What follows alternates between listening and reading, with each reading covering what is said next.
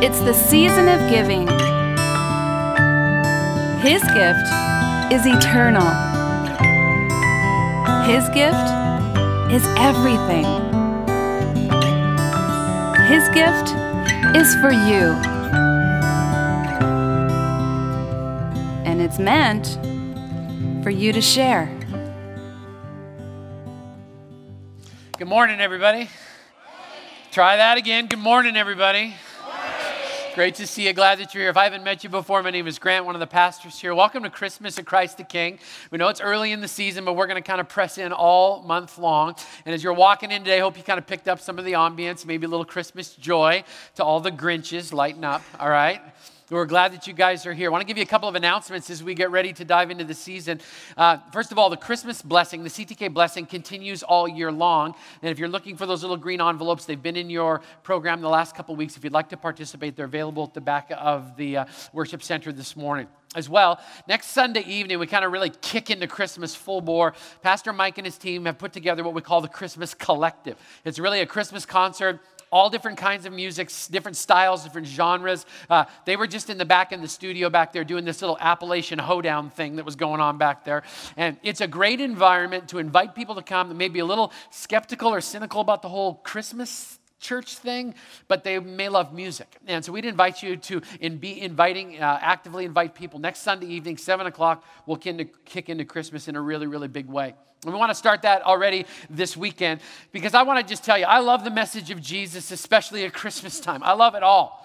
When I read the Christmas story, I love the, the mystery and the drama. I love the, the political stuff and the social stuff that was going on. I love the characters.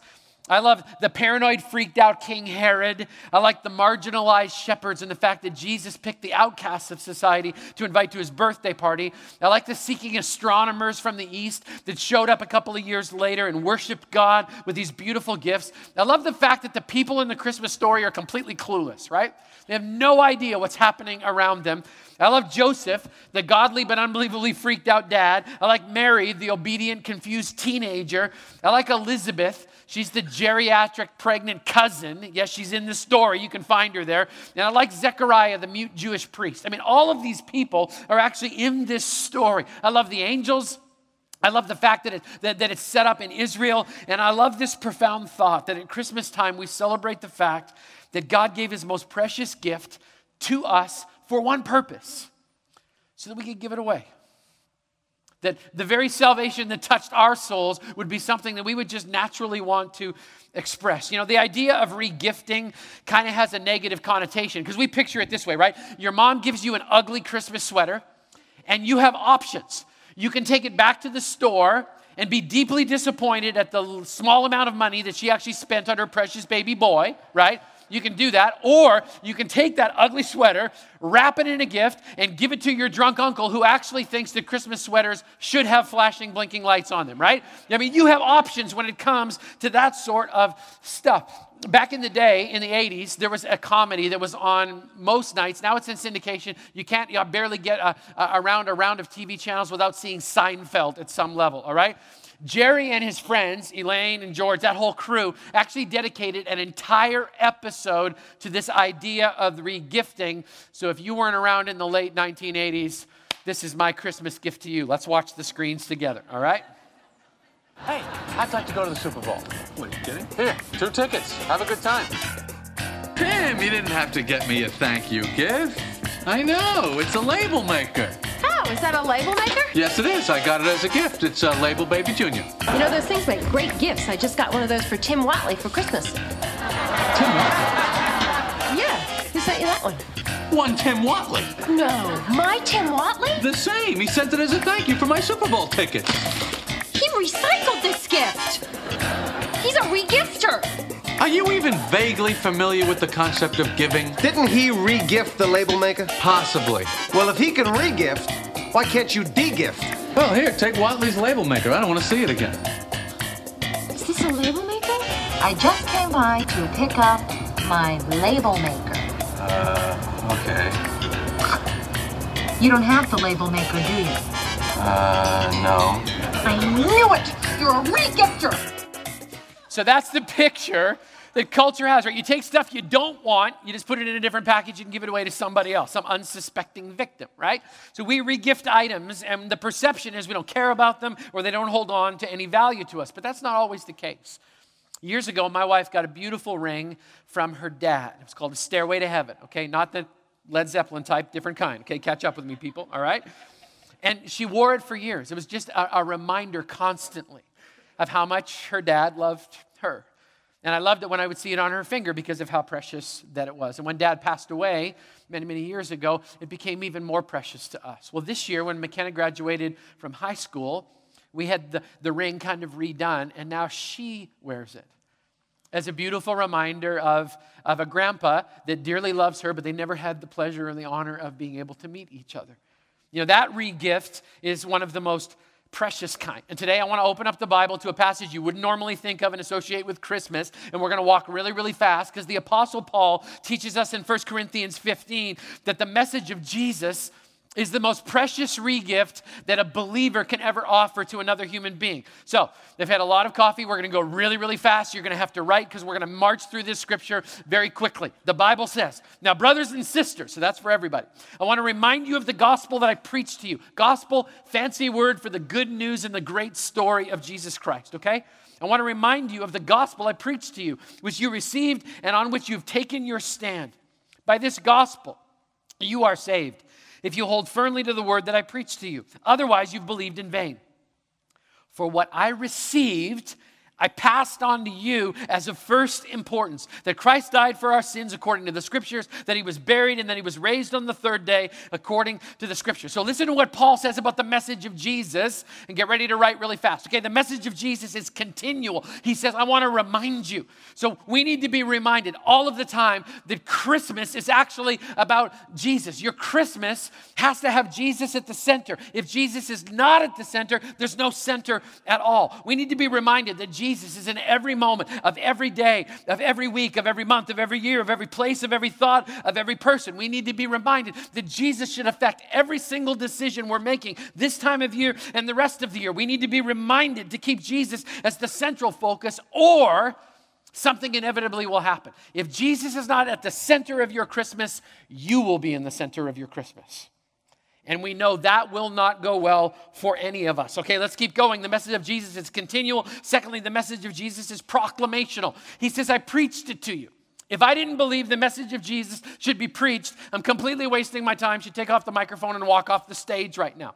I believe the message of Jesus needs to be preached. I believe it needs to be shouted sometimes. I think it needs to be whispered. I think it needs to be poured out of all of us. I believe sometimes it needs to be preached in words and sometimes it needs to be preached in actions. It needs to be proclaimed because I believe it's a story worth telling. If I didn't believe that, I shouldn't be doing what I'm doing right now. I mean, every single week we show up and we talk about the same guy over and over again. We talk about Jesus. Why?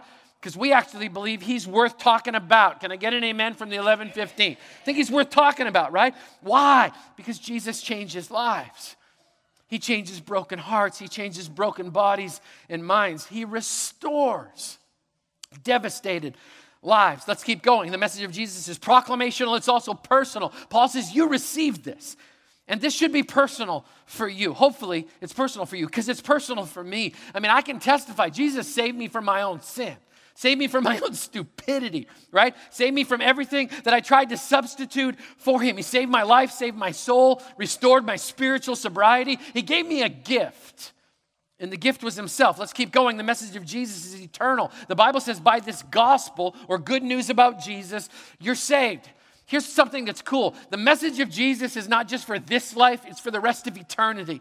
The message of Jesus transforms past, present, and future. This is what Jesus says at Christmas time Let me deal with your past while you serve me in the present, knowing that for the rest of eternity you'll reign with me.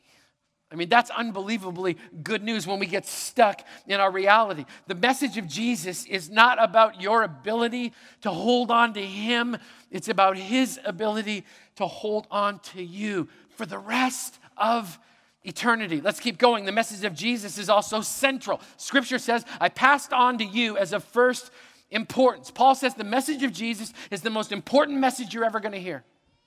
Now, the message of culture is going to compete with the message of Jesus. I mean, just watch a Hallmark Christmas movie right now and pay attention to all of the different commercials that come on, right? You're just besieged with logos, right? Every company's got a logo and they all want your money and they all want you to buy their particular product. And the logos just come at you, right? You know, Wall Street and Whatcom County and Apple and Microsoft and Ford and Dodge and Starbucks. All of those logos are important. But Paul says there is something that is of greater importance. And it's not a logo, it's the logos. The Bible says the Word became flesh and dwelt amongst us for a while. That's the central message of Christmas that is of first importance. Let's keep going. The message of Jesus is Christological, okay? Big fancy word for you. Paul sums it up with three words that Christ died. Now, I know that's the Easter story, but it's tied to the Christmas story. Ultimately, Jesus grows up, lives a perfect life, and dies on a cross. He dies with purpose, he dies and tastes death firsthand, but he didn't die without reason. If you'd like to know the reason why Jesus died, I'm looking at it, and so are you. It's Christmas, right? Let's keep going. The message of Jesus is substitutional. The Bible doesn't say Christ just died for sin, He says Christ died for our sin, for all our sin. This always humbles me. Jesus died for the worst of me the very worst of me. Paid a debt I couldn't pay so I could live a life I don't deserve, and it's a gift as he took my pace and played and paid the wages of sin so that I could live. How did that happen? Well, the Bible wraps up with this the message of Jesus is transformational because it says Jesus didn't stay dead. That's good news, right? He rose again. It was resurrected on the third day for all of our sin. I mean, the story of Jesus doesn't end with Jesus on a cross. God didn't leave him there, so neither should we. We shouldn't leave Christ on the cross. We need to always make sure that we get to the resurrection where the transformation of the human soul happened when Jesus defeated death once and for all and was brought back to life so that in every single thing we might be saved. Now, the message of Jesus changes everything, and you may not have heard it because I was going so unbelievably fast, but don't miss this key principle. What we have received, we're supposed to pass on to other people. Let me tell you what Paul said one more time. For what I received, I passed on to you as of first importance. This Christmas, we're going to get with the mission of Jesus and we're going to participate in the ultimate regift. Don't think label maker. We're going to give away the very best thing that we have. What I have now received, I freely pass on to you as of first importance because what I have freely received, I should freely give. That's how Christians are supposed to go about the season. So we just kind of move through a whole, just, just, I mean, just a lot of stuff in a hurry, right? Well, let's back up the train. We already got to the cross and we already got to Easter. Let's back ourselves up to Christmas because the story of Jesus had to start somewhere. Let's go back to the beginning when God gave the most precious gift that He could. If you've never heard the Christmas story, I'm glad you came to church today. Matthew chapter 1 says this This is how the birth of Jesus the Messiah came about. His mother Mary was pledged to be married to Joseph, but before they came together, she was found to be pregnant through the Holy Spirit. Because Joseph, her husband, was faithful to the law and yet didn't want to expose her to public disgrace, he had in mind to divorce her quietly. But after he'd considered this, an angel of the Lord appeared to him in a dream and said, Joseph, son of David, don't be afraid to take Mary home as your wife, because what is conceived in her is from the Holy Spirit. She will give birth to a son, and you're to give him the name Jesus, because he will save his people from their sin. All this took place to fulfill what the Lord had said through the prophet. We're going to talk about the prophet in a second. The virgin will conceive and give birth to a son, and you will call him Emmanuel, which means God with us. I mean, you read the story, you kind of get caught up in the drama of it right away. I mean, there's a pregnant virgin that's fairly dramatic, right? I mean, you got a girl here that just kind of shows up, and it's like, I don't know exactly how that goes together. And then the story goes on to describe that this young, godly man who actually has a Jewish loophole that he could have jumped through and could have done something unbelievably violent. He could have had actually Mary killed because she was pregnant outside of marriage. And in Jewish culture, that's a big, big, big, big deal. He could have jumped out. I mean, just put yourself in his shoes for a second, right? So you're betrothed or engaged to this young lady. You're, you're getting ready for the wedding, and everything is good. And one day she shows up, like, I'm pregnant. And it's God's. What? How in the world does that go together? And Joseph is freaked out. You'd be freaked out too until an angel of God shows up and says, Just hold on, Joseph. Don't take the loophole. Stay the course. Because what's happening inside of your wife is a miracle. That's why you can't explain it. And what is going to come from her is going to change everything. Because God is in this story. Jesus is born, and in that moment, the names of God are pronounced out loud in this context for the very first time. I'll tell you what, naming a child is a big deal. If, you have, if you're a parent, you understand how much work goes into figuring out what name goes with that child, right? Braden wasn't a Braden until we saw him. He was actually supposed to be a Gavin, and then we kind of looked and like, no, that doesn't fit. Kenna, hopefully I got this stuff right. If I didn't, I'm going to be in big trouble, right? But Kenna was actually going to be, there was a possibility she was going to be a Kenzie, right? But then would come, no, no, that, that's a McKenna right there, right? Well, I want you to notice something in the text. Have you ever noticed that Jesus didn't get one name, he actually got two?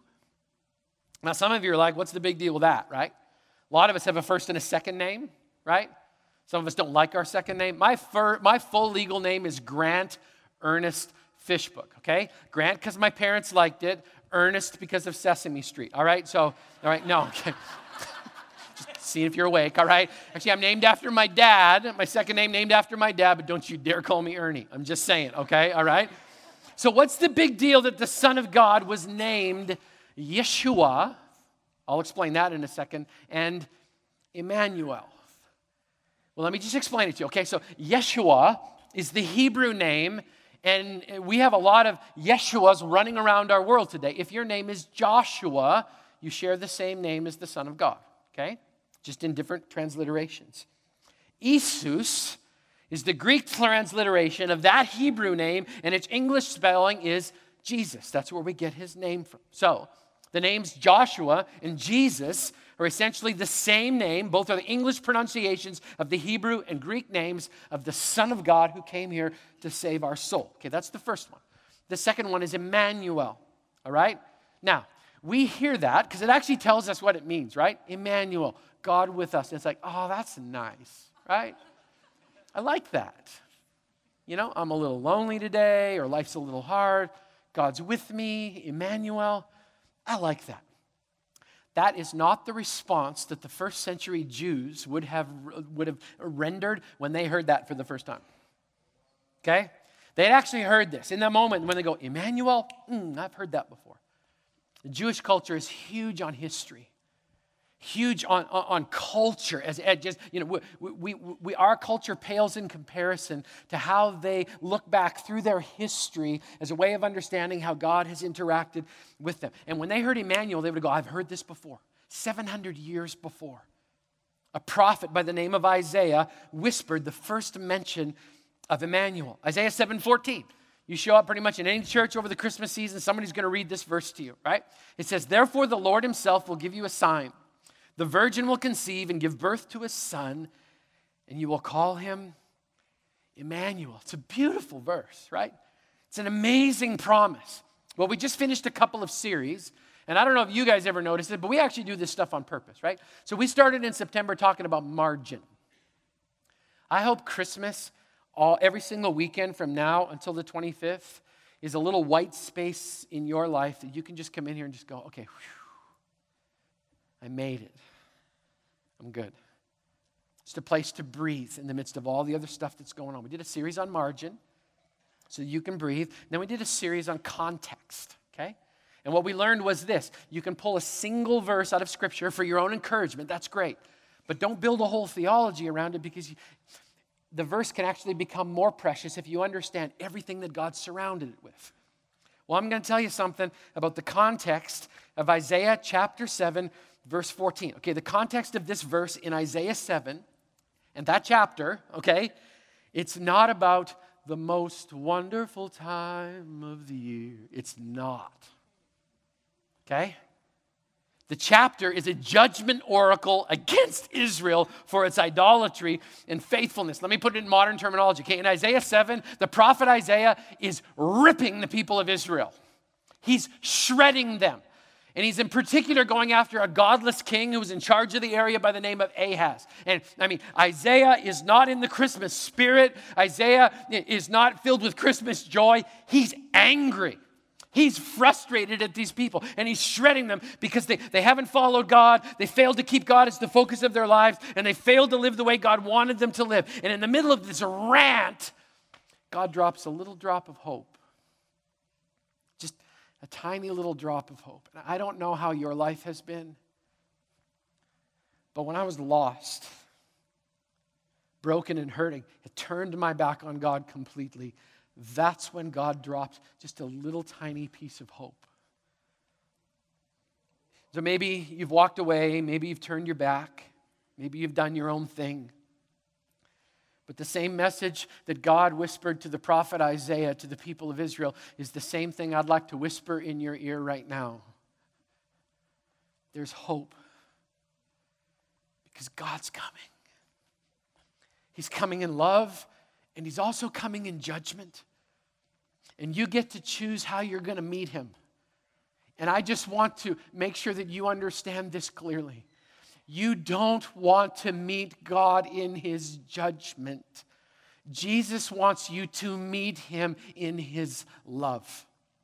You're going to meet him in one of those two forms. Choose love, people. Allow the love of God to transform your heart and transform your soul. And allow Jesus to take the judgment of God in your place because it's got to go somewhere. You know, when the first century Jewish readers would have heard the word Emmanuel, they wouldn't have gone, oh, that's nice. They would have gone, oh boy. God's coming here right now with what we're doing? It's not going to go well for us at all. That's what their response would have been. Their response would have been, He's coming back to judge us, and rightfully so. He's going to be with us, and that's scary. When I was in middle school, uh, the principal of my middle school's name was Mr. Gross. We called him Mr. Gross because that's what middle school kids do, all right? And he was a scary man with large eyebrows and a bad demeanor. I mean, he looked like the Grinch had him since birth. That's how it looked for me. And Mr. Mr. Gross kind of freaked me out, all right? Well, back in my day, I, I locked a kid in my locker one day, okay? Keep your eye on your own sin, people. All right, so repent of your own past. I've had his name was Todd Reppin. He was driving me crazy, so I stuck him in my locker and I locked the door and went to class. Okay, and then someone heard him, boom, boom, boom, boom, boom. You know, let him out. You know, and that was not good for me. And so the secretary comes and knocks on the door and says, you know, Mr. Gross is coming and he'd like to see Grant Fishbook. I'm like, yeah, I'll bet he does. Okay, this is not good, right? So Mr. Gross shows up at my door, takes me out in the hallway, and he always called us Mr., right? It's like Mr. Fishbook. I'm like, yes, Mr. Gross. Did you lock Mr. Reppin in your locker? I'm like, yeah. I thought it was kind of cool, right? He, he fit. That was amazing. All right, so I'm saying, right? He goes, well, that's not cool. So here's what's going to happen. After school, you're going to meet me in the staff parking lot. Okay. so I went back to class, lived in fear the entire time, expecting Mr. Gross to show up again, right? Went out into the parking lot afterwards, and I have no idea why. There was no construction going on, but Mr. Gross showed up with a metal pail and he said, This parking lot here, this gravel parking lot, actually has a lot of nails in it. I want you to pick nails until I tell you to stop. So I took my little metal can and I just started picking. There was a lot of nails. I don't know who the terrible deviant was that showed up and threw nails all over the parking lot to puncture the tires of our teachers, but hey, I was just a locker stuffer. That was not my deal. All right, so, but I'm out there picking nails, picking nails, picking nails. And as I'm picking nails, I hear a door open behind me, and here comes Mr. Gross. And I'm thinking, mm, I just wish he'd kind of go away. But what he did next kind of freaked me out and obviously left a pretty indelible memory. He could have come in judgment, but instead, he picked nails with me. And while he was picking nails with me, he talked to me about respect and friendships and how I had done a pretty lousy job with both of those on that particular day. You know, the fact that he came and picked nails with me, it kind of stuck with me. He had the ability to judge me harshly and punish me even more severely, but instead, he just chose to be with me. Let me remind you what the name of Emmanuel means God with us, the King of the universe, choosing and picking nails to save rebellious kids from themselves. You know, he comes complete with the ability to give us what we deserve, but instead he gives us what we don't deserve. Emmanuel, God with us. What's the second one? Yeshua or Jesus, which means God saves. God shows up, could have judged, instead chooses to provide salvation for people. And that's God's gift to all of us. So when I hear those names, it, it presses me to want to do something with that.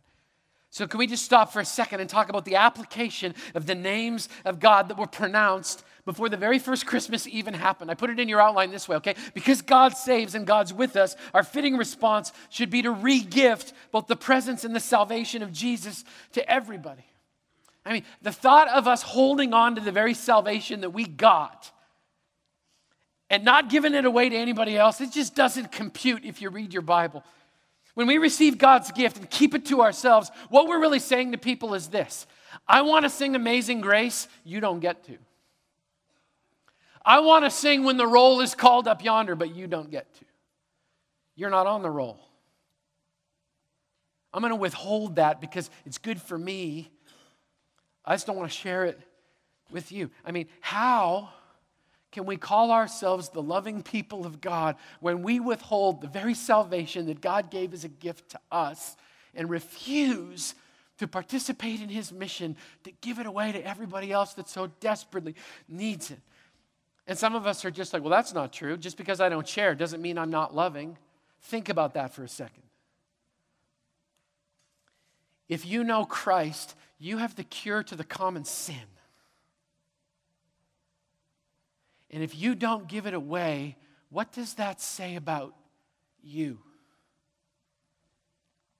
I mean, how can I receive it but not pass it along to others? So, as a, as a creative service production kind of a crew here at Christ the King, we've been thinking to ourselves, what mission could we put the people of Christ the King on this Christmas? So, gang, here's what we're going to do.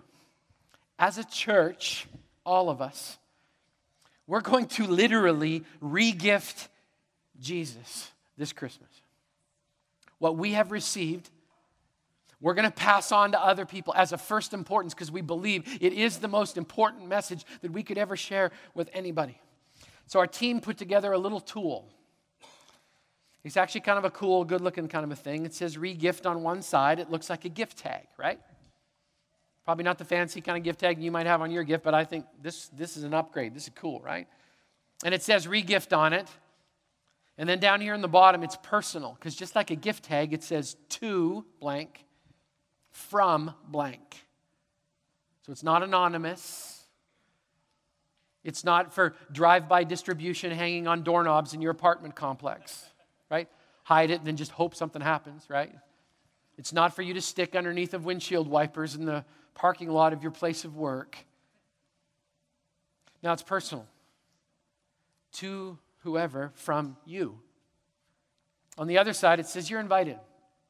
Christmas Eve services. Christ the King Community Church, 4173 Guide Meridian at 234, 530, and 7. Please come to the 530 or 7. If you come to the 230 or 4, it's really hard to find a place for you to sit. So if you come to the later ones, that'd be awesome. But we'd like to encourage you to actually take this and make it personal. Okay, we're not doing anonymous invitations. We're not going to do an impersonal mailer.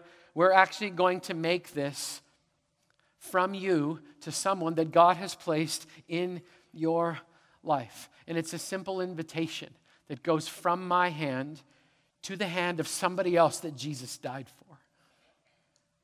We don't often think about people that way, do we? From me to you, knowing that if they come on Christmas Eve, here's my promise to you. We're going to talk about Jesus like we've never talked about him before. We're going to share a beautiful story. It's not going to be like every other church, like every other church, uh, Christmas service that we've done. It's going to be different, it's going to be heartfelt. If you're a Grinch, I'm taking it as my personal mission. I'm going to make you cry if it kills me. I'm going to hallmark you if I have to, right? I'm not going to be the only one with waterworks that night. And we're going to laugh together. And we're going to light candles and sing Silent Night. And we're going to give people an opportunity to respond to the greatest gift that's ever been given. But I can't share that message with them if you don't invite them to come. I'm going to ask that what you have received, you regift to somebody else that Jesus died for. So here's what we're going to do. As you're leaving today, there's going to be some really, really nice people in the Commons that have great big stacks of these. We made about 5,000 of them. If we run out, we'll find more, okay? But I'm asking you to do certain things with these, okay? I'm going to ask that you not let them sit on the front seat of your car. They actually cost a little bit of money. We think it's worth it. But we're going to ask you not to use this as a reminder so you don't forget to come to Christmas Eve, okay? You're invited, show up, okay? I'm going to invite you not to take 25 of them and decorate your tree with them because they actually are quite attractive, okay? In fact, here's what I'm going to ask you to do I'm going to ask you to take two. Like, what? I got 25 friends, Grant. Okay, you come back next week and we'll figure it out. I'm going to ask you to take two. And I'm going to ask you to do with something with them before you just hand them away. Before you decide who you want to invite, I'd like to encourage you to take a moment of margin and pray and ask Jesus who he'd like you to invite. It would seem to make sense to me that maybe the sovereign God of the universe has already been out in front of you having conversations with people that you may never even guess he'd be talking to. And it would be wise to me to have a moment of margin and context and simply to say, God, I know who I think I'd probably want to give this to, but who do you want me to give this to? So they can hear the message of Jesus. And then to grab an appropriate type of writing tool so you can actually see it and put to whoever from you, and then to go and have a personal conversation. We get so freaked out by this kind of stuff, but honestly, it's like, hey, Bob, how long have we been working together? 15 years? Really? Wow. Hey, you know what? I, I have no idea what you do on Christmas Eve, but my family's got this really cool tradition. We go to this church on the Guy Meridian called Christ the King. They, they always do kind of a one hour deal, and they just talk about Christmas, and it's got great, it's got great music, and, and it's very informal, and you can just come, and nobody's going to ask you for anything. And I don't know what your plans are for Christmas Eve, but my family's going, and I'd love to invite you to come with me. And then, as this touches their hand, you say in the bottom of your soul, God, you came for Bob. Would you soften his heart so that he'd think about coming with me. Amen. Let's just see what God does. What we have received, now we're going to pass on. Practical. So I'm asking, just, just take two this week. Pray over them. Give them away when the Holy Spirit taps you on the shoulder and invite somebody to come and hear the incredible, glorious message of Christmas on Christmas Eve. For what I received, I passed on to you as of first importance. What could be more important than sharing God is with us and God saves? To me, that's a story worth sharing. So last night we wrap up Saturday night, and young man grabs me as I'm walking out the door, and he goes, "Hey, uh, can you tell the people of Christ the King to take this seriously?" I'm like, "Why would I want to do that?" He was two years ago. My friend Randy invited me to Christmas Eve. I showed up. Goes, I was a little liquored, just to be honest. I was scared to come in the door. I came in and I heard about Jesus. A couple months later on Easter, gave my heart to Jesus, and I got baptized. I shudder to think what my life might look like if Randy hadn't had the courage to invite me to come. It's hope in a piece of paper. It's hope because this is the story of Jesus that we're going to tell. And you, my friends, are the purveyors of God's hope for this county and this city. Just two. Let's see what God does. So I'm never going to ask you to do anything that I would never want to do myself. So, would you join me? I'm going to pray over one of my invitations, and you can eavesdrop if you want to. Let's pray together. God, I, thought I knew immediately who I was supposed to give these invitations to. But Lord, because I don't want this to be about me and I want it to be about you, I'm simply asking right now would you lay on my heart who this invitation is supposed to go to? Would you remind me all week long about the message of Jesus? And Lord, I pray that when you give me that name, that I'll be obedient and courageous. Father, I pray that you would give courage and boldness to each of my brothers and sisters. Lord, what we have received, we want to pass on, and I thank you that you've already been out there paving the way for us. So, God, as we invite people to come and hear the message of Jesus, I pray that we would do it with humility and joy. That we'd be able to regift hope this Christmas. And God, in a world that often seems very hopeless, may we see ourselves as simple participants with your Holy Spirit. So, God, as we turn our heart to worship you now, quietness of this beautiful Christmas setting, we thank you that you are God with us. And we thank you. God saves. May our hearts be filled with joy because of that simple truth to the place where it overflows into the lives of those that you've placed around us. God, would you help us as we re gift Jesus this year? We pray these things in the name of Emmanuel.